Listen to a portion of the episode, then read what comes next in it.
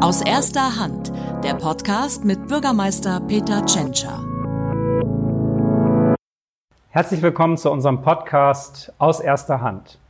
Wir sind mitten in der Corona-Krise und da gibt es unglaublich viele Fragen. Und zwar beziehen die sich auf medizinische Dinge, auf äh, wirtschaftliche Fragen, ganz viele Dinge des täglichen Lebens. Diese ganzen Fragen gehen bei unserer Pressestelle ein, per E-Mail, telefonisch, über die sozialen Medien. Und wir versuchen alles zu beantworten. Damit aber auch viele etwas davon haben, wollen wir in diesem Podcast Fragen öffentlich beantworten, sodass alle, die zuschauen, etwas davon haben. Wir stehen in Verbindung mit unserer Pressestelle, mit Katharina Schütze. Hallo, kannst du uns hören? Hallo, ich kann Sie sehr gut hören. Wir kommen dann gleich zu den Fragen, die ihr gesammelt habt. Äh, aber diese Sendung, dieses, dieser Podcast soll auch etwas Besonderes haben. Wir wollen immer einen Experten einladen, also jemand, der wirklich weiß, wie es echt in echt ist. Und heute haben wir eingeladen Dominique Biemann. Sie ist Friseurmeisterin und ist eine typische Kleinunternehmerin. Und äh, vielleicht können Sie uns einmal berichten, wie wie sind Sie jetzt betroffen von der Corona-Krise und wie hat sich das für Sie ergeben? Ja, erstmal schönen guten Tag und vielen Dank für die Einladung. Ja, also tatsächlich ist es so, dass ich am 1.2. nach äh, Planung und sämtlichen anderen Dingen, die dazugehören, das Geschäft eröffnet habe und es super anlief und dann quasi ja der Super-GAU kam äh, und Corona uns den sogenannten Strich durch die Rechnung gemacht hat und ähm, ja, ich und mein Team jetzt quasi eigentlich nicht arbeiten dürfen ähm, ja, ich meine Angestellten erstmal in Kurzarbeit geschickt habe und äh, jetzt natürlich abwarten muss, äh, was dann jetzt nach vorne gerichtet so passiert. Und wie ist so die Stimmung bei Ihnen und Ihren Beschäftigten? Also ich versuche das Ganze natürlich irgendwie positiv zu sehen und nicht den Kopf in den Sand zu stecken, was ja auch eigentlich gar keinen Sinn macht. Und nach vorne gerichtet, die Haare wachsen ja. Also wir werden definitiv am Ende wieder zu tun haben. Bleibt, ja. ähm, was ja einigen anderen sicherlich nicht so gehen wird. Äh, daher ähm, versuche ich mein, äh, meine Jungs immer zu motivieren und äh, telefonisch natürlich bei Laune zu halten. Und ähm, ja, wir hoffen, dass die äh, Krise doch äh, schnell vorübergeht. Wie war das so, als jetzt diese, diese Nachricht kam, dass die Friseurladenläden schließen müssen? Da hatten Sie ja wahrscheinlich noch Termine gemacht mit Ihren Kundinnen und Kunden. Was, wie ist das so gewesen? Mm, ja, es war tatsächlich sehr unterschiedlich. Also nach vorne gerichtet, klar, die Kunden haben, das sind ja alle Stammkunden überwiegend und sie hatten natürlich nach vorne gerichtet ihre Termine, aber wir haben im Vorfeld immer schon gesagt, wir wissen nicht, was bis dann ist. Ähm, und alle haben natürlich gesagt, ja, gebt uns einfach Bescheid. Äh, wir wissen dann ja, worum es geht. Und äh, aber es war die letzte Woche doch echt ein mulmiges Gefühl irgendwie so ein bisschen, weil jeder so ein bisschen wie auf rohen Eiern natürlich rumgelaufen ist. Und wir hatten natürlich alle Vorsichtsmaßnahmen, die man so im Salon treffen kann, haben wir natürlich getroffen. Aber trotz alledem ist es natürlich so ein bisschen zwischen der wirtschaftliche Part, wo man sagt, man arbeitet natürlich gerne weiter. Aber auf der anderen Seite denkt man natürlich auch, man will ja niemanden irgendwie in Gefahr bringen. Also daher war das so ein bisschen so ein zweischneidiges Schwert. Am Ende war es dann, dass wir irgendwie schon darauf vorbereitet waren, dass Tag X kommt und dann war es dann auch eigentlich gut so, dass es dann so war. Sie hatten mir vorhin schon mal erzählt, dass einige Kundinnen schon Termin hatten, der fiel dann aus und dann haben die aber gesagt, ich bezahle den trotzdem. Ja, genau. Also wie gesagt, also das Feedback von den Kunden auch jetzt äh, nach wie vor, auch jetzt, wo wir die zweite Woche ja schon im Endeffekt nicht mehr arbeiten dürfen, ist durchweg positiv. Alle sind irgendwie, dass sie sagen, wir sitzen alle im selben Boot. Wenn sie irgendwie unterstützen können, dann äh, soll ich denen einfach einen, einen Wink geben und sagen, womit. Und äh, also ich kann, ich kann sagen, ähm, wenn es dann weitergeht, dann haben wir äh, tolle Kunden und äh, es war definitiv auch nach wie vor der richtige Schritt in die Selbstständigkeit. Ja, vielen Dank. Ja, man kann Glück haben mit Kundinnen und Kunden und ich finde Ihre Stimmung schon mal ganz gut. Ich glaube, es ist schwer für alle, aber es wird ja nicht leichter, wenn man jetzt auch noch schlechte Laune bekommt. Und deswegen ist es ganz gut, wenn Kunden, diejenigen, die betroffen sind, dass man jetzt so ein bisschen versucht, wie es gemeinsam weitergeht. So, jetzt gibt es ganz viele Fragen. Und jetzt muss ich mal hören, Katharina Schütze, hörst du uns? Ja. Was ist denn die erste Frage, die wir mal beantworten sollten? Die erste Frage ist, wo kann ich Unterstützung aus dem Hamburger Schutzschirm beantragen? Ah ja, wir haben einen Hamburger Schutzschirm und äh, haben Sie schon was beantragt? Ja, tatsächlich ja. Also ich, ich glaube, ich gehöre tatsächlich mit einer zu den ersten, die da irgendwie morgens schon an ihrem äh, Laptop saßen und den Antrag rausgejagt hat an die Hamburger Investitions- und Förderbank. Äh, ich persönlich fand den Antrag wirklich, also für meine Bedürfnisse und das, was ich da eingeben musste, sehr einfach. Ich glaube, wenn man natürlich mehr Mitarbeiter und größere Unternehmen hat, dann sollte das vielleicht doch der Steuerberater machen. Aber ich denke, da sind die Leute dann auch vielleicht gut aufgestellt. Im kleinen Rahmen ist es definitiv machbar, den alleine auszufüllen und die Daten, die da abgefragt werden, ist jetzt wirklich äh, wo ich sage, die muss man definitiv zu Hause haben, weil ansonsten hat man grundsätzlich, glaube ich, in der Selbstständigkeit irgendwas verkehrt gemacht. Ähm, viele, mit denen ich jetzt gesprochen habe, auch aus dem kleinen Unternehmensbereich, haben natürlich alle auch ihre Anträge abgeschickt. Ähm, haben bis dato aber auch noch keine Rückmeldung, egal in welcher Form das erhalten. Es gibt jetzt natürlich unheimlich viele Anträge ab, Zehntausende. Viele haben sich ja. registriert. Äh, Sie haben sich auch registriert erstmal. Genau. Und dann könntest du nochmal erzählen, dann muss man. Ja, also es ist eigentlich ganz einfach. Man geht auf die, man geht online auf die Seite von der Förderbank. Die Internetadresse, die, die blenden wir jetzt mal ein, damit die alle sehen, nicht? Und dann wie geht's genau, dann weiter? und dann steht das da ziemlich genau detailliert, äh, worauf man klicken muss. Dann klickt man auf ein, eine Zeile, wo dann steht, dass man quasi zur Registrierung geht. Da registriert man sich dann mit seinen Daten, mit seiner E-Mail-Adresse und seinen Kontaktdaten. Dann kann man sich quasi einloggen und dann ist es halt, also ich sag mal so, ich glaube, ich habe Viertelstunde gebraucht und dann ah, ja. war das äh, Thema damit dann auch schon erledigt. Und wenn man was nicht ähm, weiß oder so, man kann da auch eine Hotline anwählen. Ich glaube, genau. die können wir auch nochmal einblenden. Aber ich glaube, das tatsächlich, was da steht, müsste man im Zweifelsfalle sonst auch den Steuerberater fragen, weil das Themen sind, die, glaube ich, die Hotline nicht unbedingt äh, weiß. Also sie weiß ja nicht, was man, was man an Mietkosten hat oder was das Personal kostet. Das ja. sind ja alles Dinge, die im Zweifelsfalle dann eigentlich, wenn dann der Steuerberater beantworten sollte. So, dann ist es das schon mal. Was haben wir denn noch an Frage, Katharina? Welche finanziellen Unterstützungsangebote gibt es mit dem Hamburger Schutzschirm? Ja, das ist etwas, was wir uns in Hamburg ähm, überlegt haben. Es gibt ja die Bundesmittel und es gibt zusätzlich ein Landesprogramm und dort kann man Zuschüsse beantragen. Das geht los von zweieinhalbtausend Euro bis zu 30.000 Euro, je nach Unternehmensgröße. Und äh, es gibt dann auch noch diese Bundesprogramme, die dann äh, für größere Unternehmen gelten. Aber dieser Hamburger Schutzschirm, der kombiniert die Bundeshilfen für Kleinstunternehmen, für Soloselbstständige mit dem, was wir in Hamburg dazu packen. Und das sind Zuschüsse, die, die man behalten kann, also Geld, das man nicht zurückzahlen muss.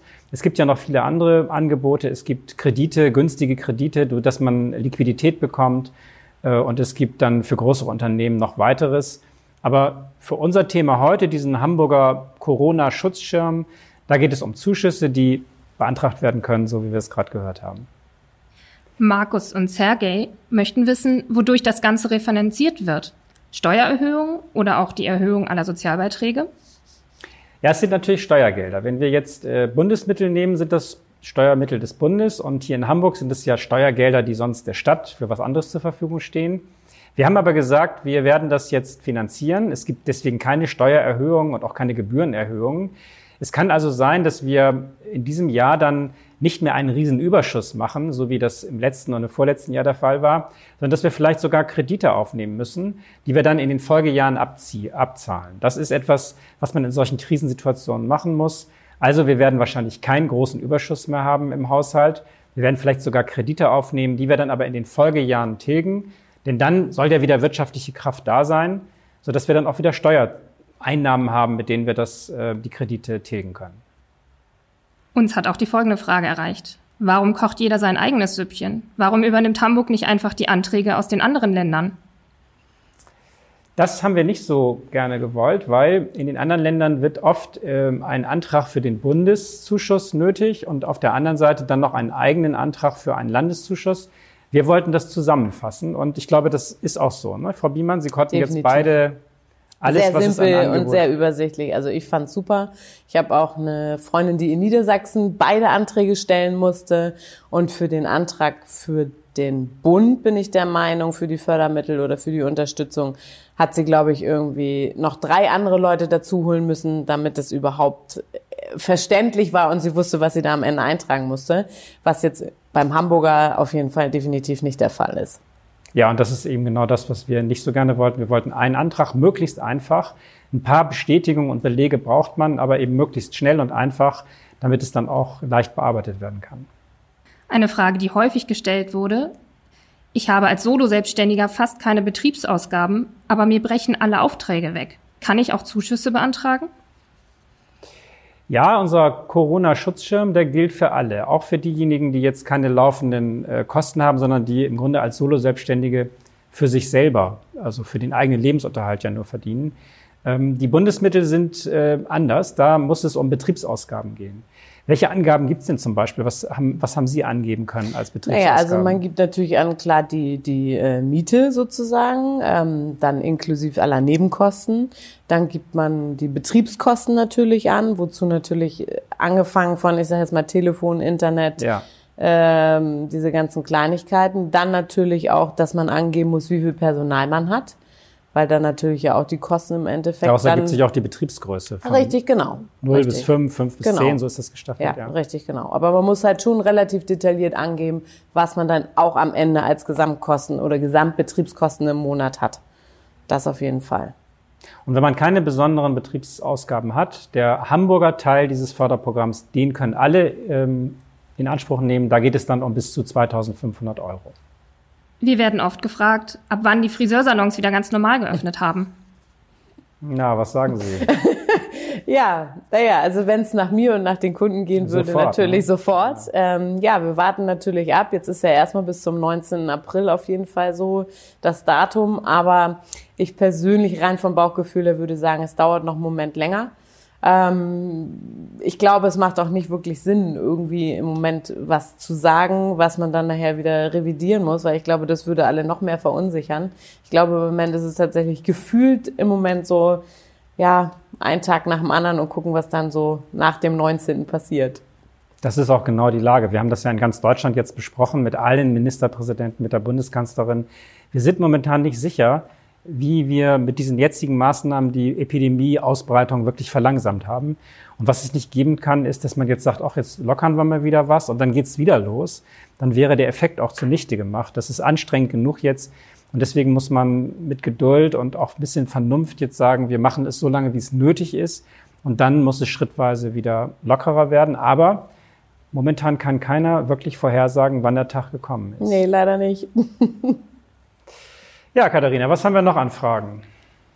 Können Einrichtungen sich gegenseitig Mitarbeitende leihen und müssen die Mitarbeiterinnen und Mitarbeiter dem zustimmen?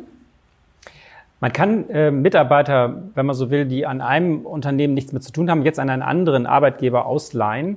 Äh, das kann ja helfen, dann müssen diejenigen nicht auf Kurzarbeit gehen oder entlassen werden. Das ist sehr leicht möglich derzeit. Da gibt es jetzt gesetzliche Regelungen, die das gut ermöglichen. Als Mitarbeiter muss man wahrscheinlich auch einverstanden sein, oh, das weiß ich jetzt gar nicht so genau, aber ich denke mal, äh, das wird schon im Einvernehmen gehen.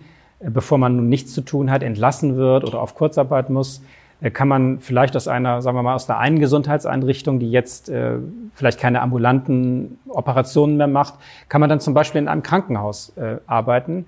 Dort wird viel Personal gebraucht und deswegen ist das jetzt so geregelt, dass diese Arbeitnehmerüberlassung ähm, leicht möglich ist. Eine Frage für viele User. Was ist die, das soziale Schutzpaket? Das Sozialschutzpaket ist ein Ausdruck dafür, dass wir über das, was Unternehmen bekommen, auch viele andere Erleichterungen jetzt haben. Eine Sache ist ja das Kurzarbeitergeld. Das haben Sie, glaube ich, jetzt auch beantragt für Ihre genau, Beschäftigten. Richtig. Das heißt, Sie bekommen dann, äh, müssen zwar nicht arbeiten, aber Sie bekommen 60 oder 67 Prozent genau. Lohn richtig. trotzdem bezahlt. Ja. Und jetzt kann es aber sein, dass das trotzdem zum Leben nicht reicht. Und dafür gibt es Erleichterungen. Man kann dann aufstockende Leistungen bei, beim Jobcenter beantragen oder bei den Grundsicherungen und Sozialämtern, damit wirklich alle für sich und ihre Familie jetzt erst einmal das tägliche Leben weiter bezahlen können. Und das nennen wir das Sozialschutzpaket, dass es Lohnfortzahlungen gibt, wenn man auch Kinderbetreuung nicht organisiert bekommt und deshalb zu Hause bleiben muss. Das sind also alles äh, Einzelmaßnahmen, die jetzt etwas leichter zu beantragen sind und für die nächsten Monate dann auch nicht so streng geprüft werden. Sonst wird ja immer genau geguckt, wie groß ist die Wohnung, für die man jetzt Miete vom Staat bekommt. Das soll jetzt erst einmal sehr viel leichter werden und das nennen wir das Sozialschutzpaket. Gilt aber auch für Selbstständige. Ne? Das gilt auch für Selbstständige, gerade für die, die jetzt mit den zweieinhalbtausend Euro, die sie vielleicht genau. bekommen, dann, dann doch nicht zurechtkommen. Ganz klein, und ja, und genau. da kann man dann für sich selber eben auch diese aufstockenden Leistungen ja. bekommen. Jessica fragt, sind vom Schutzschirm alle ausgenommen, bei denen die Aufträge aufgrund der Corona-Krise ausbleiben, die aber eigentlich noch weiterarbeiten könnten? Weshalb werden diese Gruppen nicht berücksichtigt? Nein, von unserem Schutzschirm gilt es, äh, das gilt an alle, die aus irgendwelchen Gründen jetzt seit Anfang März äh, keine Aufträge oder keine Umsätze mehr haben. Das können natürlich die sein, deren Läden geschlossen werden mussten. Aber viele sind auch mittelbar betroffen. Das heißt, die sind jetzt selber, könnten theoretisch noch weiterarbeiten, aber es gibt einfach keine Aufträge mehr. Deswegen wird das bemessen an den Umsätzen, die man bisher hatte und das, was jetzt noch äh, vorhanden ist. Mari fragt, wird es auch eine Hotline für Angestellte geben, die aufgrund der Allgemeinverfügung fortan keinen Lohn mehr beziehen und ihre kommende Miete nicht bezahlen können? Ja, es gibt dafür auch eine Auskunft. Also wenn man jetzt Unterhaltszuschüsse braucht oder, oder Hilfen für die Grundsicherung, da gibt es eine Stelle, da kann man sich informieren. Aber grundsätzlich ist es so, ähm, ist ja bei Ihnen auch so, Ihre Mitarbeiter, wenn sie noch beschäftigt sind, kriegen ja auch Lohn. Das heißt, entweder sagt der, sagt der Arbeitgeber, ich gehe auf Kurzarbeit, dann kriegt man halt diese 60, 67 genau. Prozent. Genau. Und ansonsten ist erst einmal das Arbeitsverhältnis ja, es besteht. Also der Arbeitgeber muss dann auch den Lohn zahlen. Wenn er das nicht kann, dann muss er Kurzarbeit beantragen. Oder das kann einem ja auch passieren, dass man jetzt entlassen wird in so einer Situation. Und dann geht man, wie sonst auch, äh, zum Jobcenter und dann kriegt man Arbeitslosengeld und das, was man in dieser Arbeitslosensituation dann äh, an, an Ansprüchen hat. Ja, man kann aber auch jetzt, also die Angestellten können aber auch jetzt theoretisch, wenn sie mit den 60 Prozent nicht zurechtkommen, können Sie ja auch noch beim Jobcenter das zusätzlich noch beantragen. Also es gibt da Möglichkeiten wie Wohngeld und ich hatte meinen Angestellten das einmal rübergeschickt, damit sie wissen, wenn sie damit jetzt nicht zurechtkommen sollten, nach vorne gerichtet, wo sie sich dann melden können. Und es sind auch wirklich sehr nette Menschen, wenn man dann da anruft. Also ich jetzt als Arbeitgeber habe natürlich schon mehrfach jetzt auch mit dem Jobcenter telefoniert, um einfach genügend Infos zu haben wenn man sich da jetzt nicht durch diesen ganzen Antragsformular-Kram erstmal durchwurschteln das möchte. Das soll ganz kompliziert sein beim Jobcenter. Ja, also ja, habe ich auch gehört es ist jetzt nicht so einfach. Aber ich denke auf der anderen Seite, man hat ja jetzt im Moment auch genügend Zeit, um sich das in Ruhe durchzulesen. Also daher, ähm, aber wie gesagt, man kann auch gerne da anrufen, die helfen einem dann auch weiter. Und die Hotline ist dann ganz freundlich genau, und hilfsbereit. Sagen, ja. Ich habe noch eine Frage zum Thema Solo-Selbstständige. Haben Solo-Selbstständige, die in Hamburg leben, überhaupt Anspruch auf die Bundeshilfen? In NRW ist das wohl möglich. Wieso nicht auch in Hamburg? Doch, in Hamburg gibt es auch für alle den Anspruch äh, auf die Bundesmittel. Wir vermitteln alle Hilfen, die der Bund hat, auch für uns hier nach Hamburg. Äh, wir haben es eben kombiniert und, und aufgestockt sozusagen durch die, durch die Hilfen der Stadt. Aber wir nehmen alles in Anspruch, was der Bund äh, an, an Maßnahmen zur Verfügung stellt. Das ist ja wichtig. Ne? Wir wollen ja hier bei uns auch den, nicht nur den Menschen direkt helfen, wir wollen, dass Arbeitsplätze erhalten bleiben, dass eben Insolvenzen vermieden werden. Ich meine, Sie haben jetzt gerade Ihren Laden gegründet. Es wäre ein Trauerspiel, wenn das jetzt daran scheitert. Ne? Ja, und ich bin auch nochmal gespannt, weil wenn man es sich natürlich genau mal durchliest, also in dem Antrag selber steht ja eben auch drin, äh, dass halt Geschäfte oder Produkte, also sprich die vor dem ersten, zweiten auf den Markt gekommen sind, die werden definitiv unterstützt. Und alles, was danach kommt, muss tatsächlich nochmal, also denke ich, speziell geprüft werden. Ja. Dadurch, dass ich jetzt nur am 1.2. eröffnet habe, bin ich mal sehr gespannt, habe das aber sehr detailliert. Man hat so ein Anmerkungsfeld, wo man dann eben auch so ein paar Sachen reinschreiben kann. Da habe ich natürlich nochmal so einen kleinen Werdegang aus den letzten paar Monaten geschrieben, damit der, der davor sitzt, dann vielleicht auch versteht, worum es denn da eigentlich geht. Das ist, glaube ich, ganz gut, dass man das da einträgt, weil ja. irgendjemand muss das ja alles prüfen. Das sind ja Tausende an Anträgen. Und was wir auch verhindern müssen, ist, dass es jetzt so Mitnahmeeffekte gibt, mhm. dass irgendjemand sich sagt, ach, ich überlege mal, ich behaupte mal, ich hätte jetzt gerade einen riesen Laden gegründet und so. Und wenn das dann alles nicht stimmt, dann, dann sind diese ganzen Mittel plötzlich, kommen die nicht bei denjenigen an, die wirklich in Not sind und die die Hilfe brauchen. Und deswegen ist es schon ganz gut, dass man das darlegt. Es muss irgendwie geprüft werden. Ja. Denn es ist in solchen Situationen leider so, dass manchmal Leute kommen und ähm, was für sich in hm. Anspruch nehmen, was eigentlich nicht für sie gedacht ist. Die Mittel sollen denen zur Verfügung ähm, gestellt werden, die wirklich jetzt in Not sind. Und wir wollen Arbeitsplätze retten und Insolvenzen vermeiden. Ja. Und äh, dafür kostet das ja auch viel Steuergeld. Das darf aber nicht missbraucht werden. Nee, das definitiv nicht. So, Katharina, was haben wir noch für eine Frage? Janina fragt, wie sieht es in Hamburg mit der Erstattung der Umsatzsteuervorauszahlung aus? In anderen Bundesländern wird diese auf Antrag erstattet. Haben Sie das gemacht? Steuerzahlungen ausgesetzt? Nee, oder? tatsächlich nicht, weil ähm, ich sag mal so, ich nach vorne gerichtet sage, ich versuche alles, was man jetzt bezahlen kann, zu bezahlen, damit ich nicht am Ende dann, wenn es wieder losgeht, noch einen Rattenschwanz hab. Ähm, aber man kann es natürlich, also man kann die äh, Umsatzsteuervorauszahlung kann man Stunden und man kann aber natürlich auch beantragen, ähm, dass man sie quasi erstmal wieder zurückkriegt, damit man erstmal so ein bisschen wieder äh, liquide Liquidität ist. in der Kasse Mhm, hat. Genau. Ja. Ja, genau. Sie sind ja mit Ihrem Steuerberater da im Austausch nehme ich Genau. mal an. Also die kennen sich da, glaube ich, jetzt ganz gut aus. Aber ich kann für alle sagen, unsere Finanzämter ähm, sind da ansprechbar. Man muss sich dann beim Finanzamt melden. Und dann kann man das äh, organisieren. Es geht ja darum, dass Steuerzahlungen dann zinslos erst einmal gestundet werden, äh, so dass man dann später, wenn vielleicht der Laden wieder läuft, dass man dann die Möglichkeit hat, das nachzuzahlen. Ja.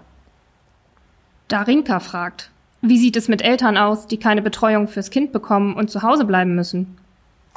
Unsere Kitas in Hamburg äh, bieten eine Notbetreuung an. Das heißt, wir wollen eigentlich, dass alle es irgendwie organisieren, dass das Kind jetzt äh, betreut ist.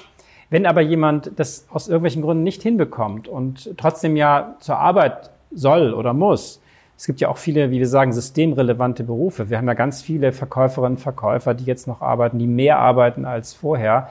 Wir haben die Menschen im Gesundheitswesen, die Krankenschwestern, die Ärzte, überall gibt es da ganz wichtige Tätigkeiten jetzt. Und wir wollen eben nicht, dass jemand zu Hause bleiben muss, weil das Kind nicht betreut wird. Deswegen gibt es diese Notbetreuung. Und wenn irgendwie aus anderen Gründen jetzt das auch nicht funktioniert, dann sollte man sich melden bei dem Kita-Träger, vielleicht sogar bei der Sozialbehörde und sagen, ich habe ein Problem.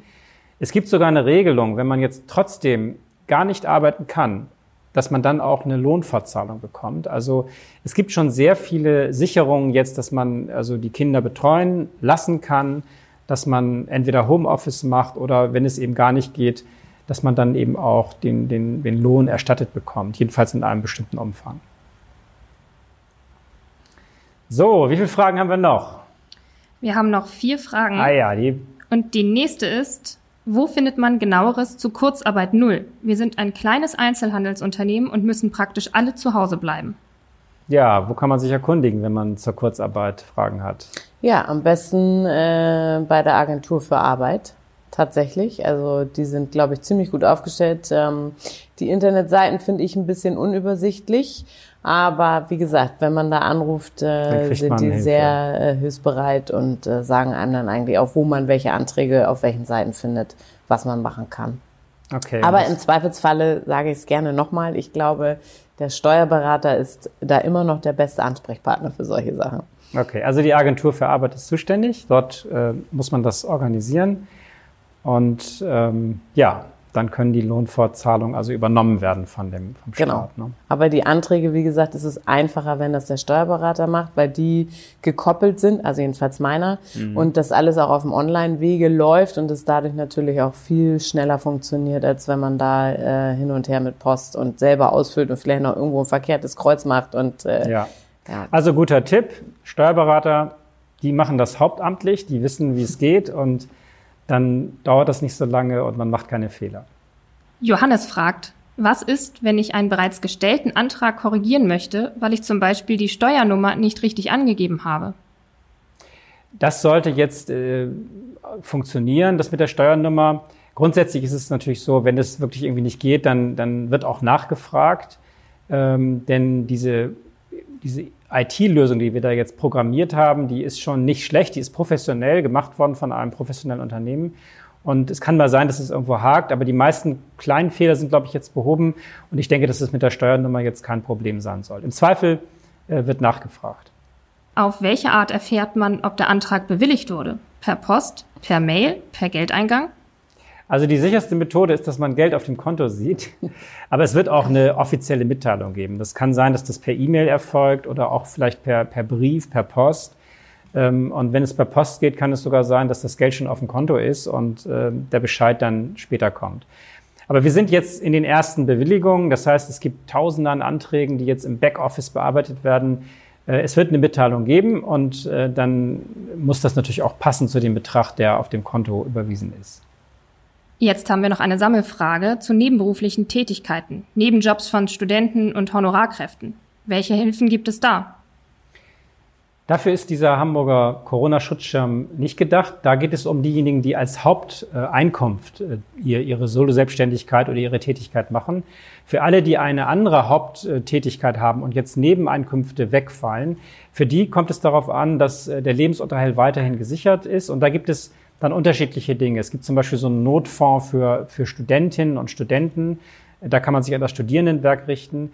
Und da, wo es für das praktische Leben jetzt nicht mehr reicht, da muss man eben zum Grundsicherung und Sozialamt gehen oder eben zum Jobcenter und sagen, es reicht jetzt nicht, ich brauche für den Lebensführung jetzt aufstockende äh, Leistungen und die werden dann eben dort bewilligt.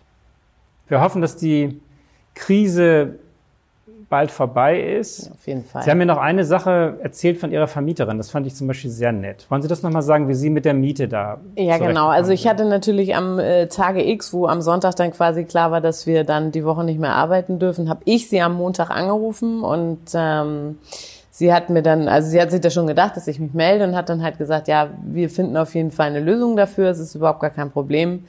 Und ähm, ja, da war dann auch die Lösung wirklich sehr einfach. Und ähm, sie ist auch auf die Miete angewiesen, muss man dazu sagen, weil das ihre Rente sozusagen darstellt. Und deswegen war das jetzt so eine kleine Win-Win-Situation für uns beide, die wir uns da ausgedacht haben.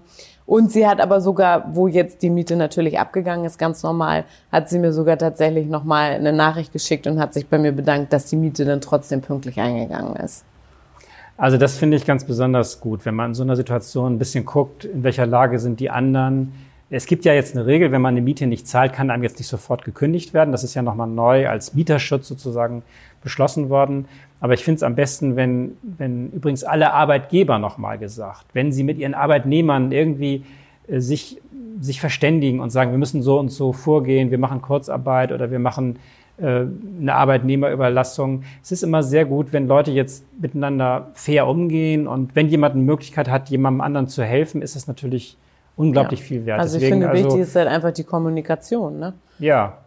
Ja, und dass man auch ein bisschen ja. freundlich und fair bleibt. Genau. Also ehrbare Kaufleute, könnte man in Hamburg sagen. Richtig. Aber dass eine Vermieterin auch sagt, komm, wir, wir kriegen es irgendwie hin. Oder dass ein Arbeitgeber eben zum Beispiel auch mit seinen Arbeitnehmern fair umgeht. Das ist jetzt ja. auch ziemlich wichtig. Denn die Sorgen sind ja überall groß und insofern herzlichen Dank an alle, die das tun. So, ich bedanke mich bei Dominik Diemann. Vielen Dank, Vielen Dank dass, dass Sie hier durfte. waren, das alles mal so aus Ihrer eigenen Sicht geschildert haben. Äh, es ist auch für mich interessant zu sehen, wie funktioniert es wirklich. Also man kann ja in Akten alles nachlesen, aber ja, ja. wie es dann im echten Leben ist, das erfährt man nur, wenn man aus erster Hand mit denjenigen spricht, die äh, diese Erfahrung auch haben. Ja. Insofern vielen Dank für Ihren, für Ihren Bericht, für die Beantwortung von Fragen, die auch bei uns eingegangen sind und ja, jetzt hoffe ich, dass es informativ war für Sie, für euch. Und äh, wir sind bald wieder dabei. Wir haben noch weitere Themen. Wir werden weitere Experten einladen, die dann aus erster Hand berichten. Bis dann.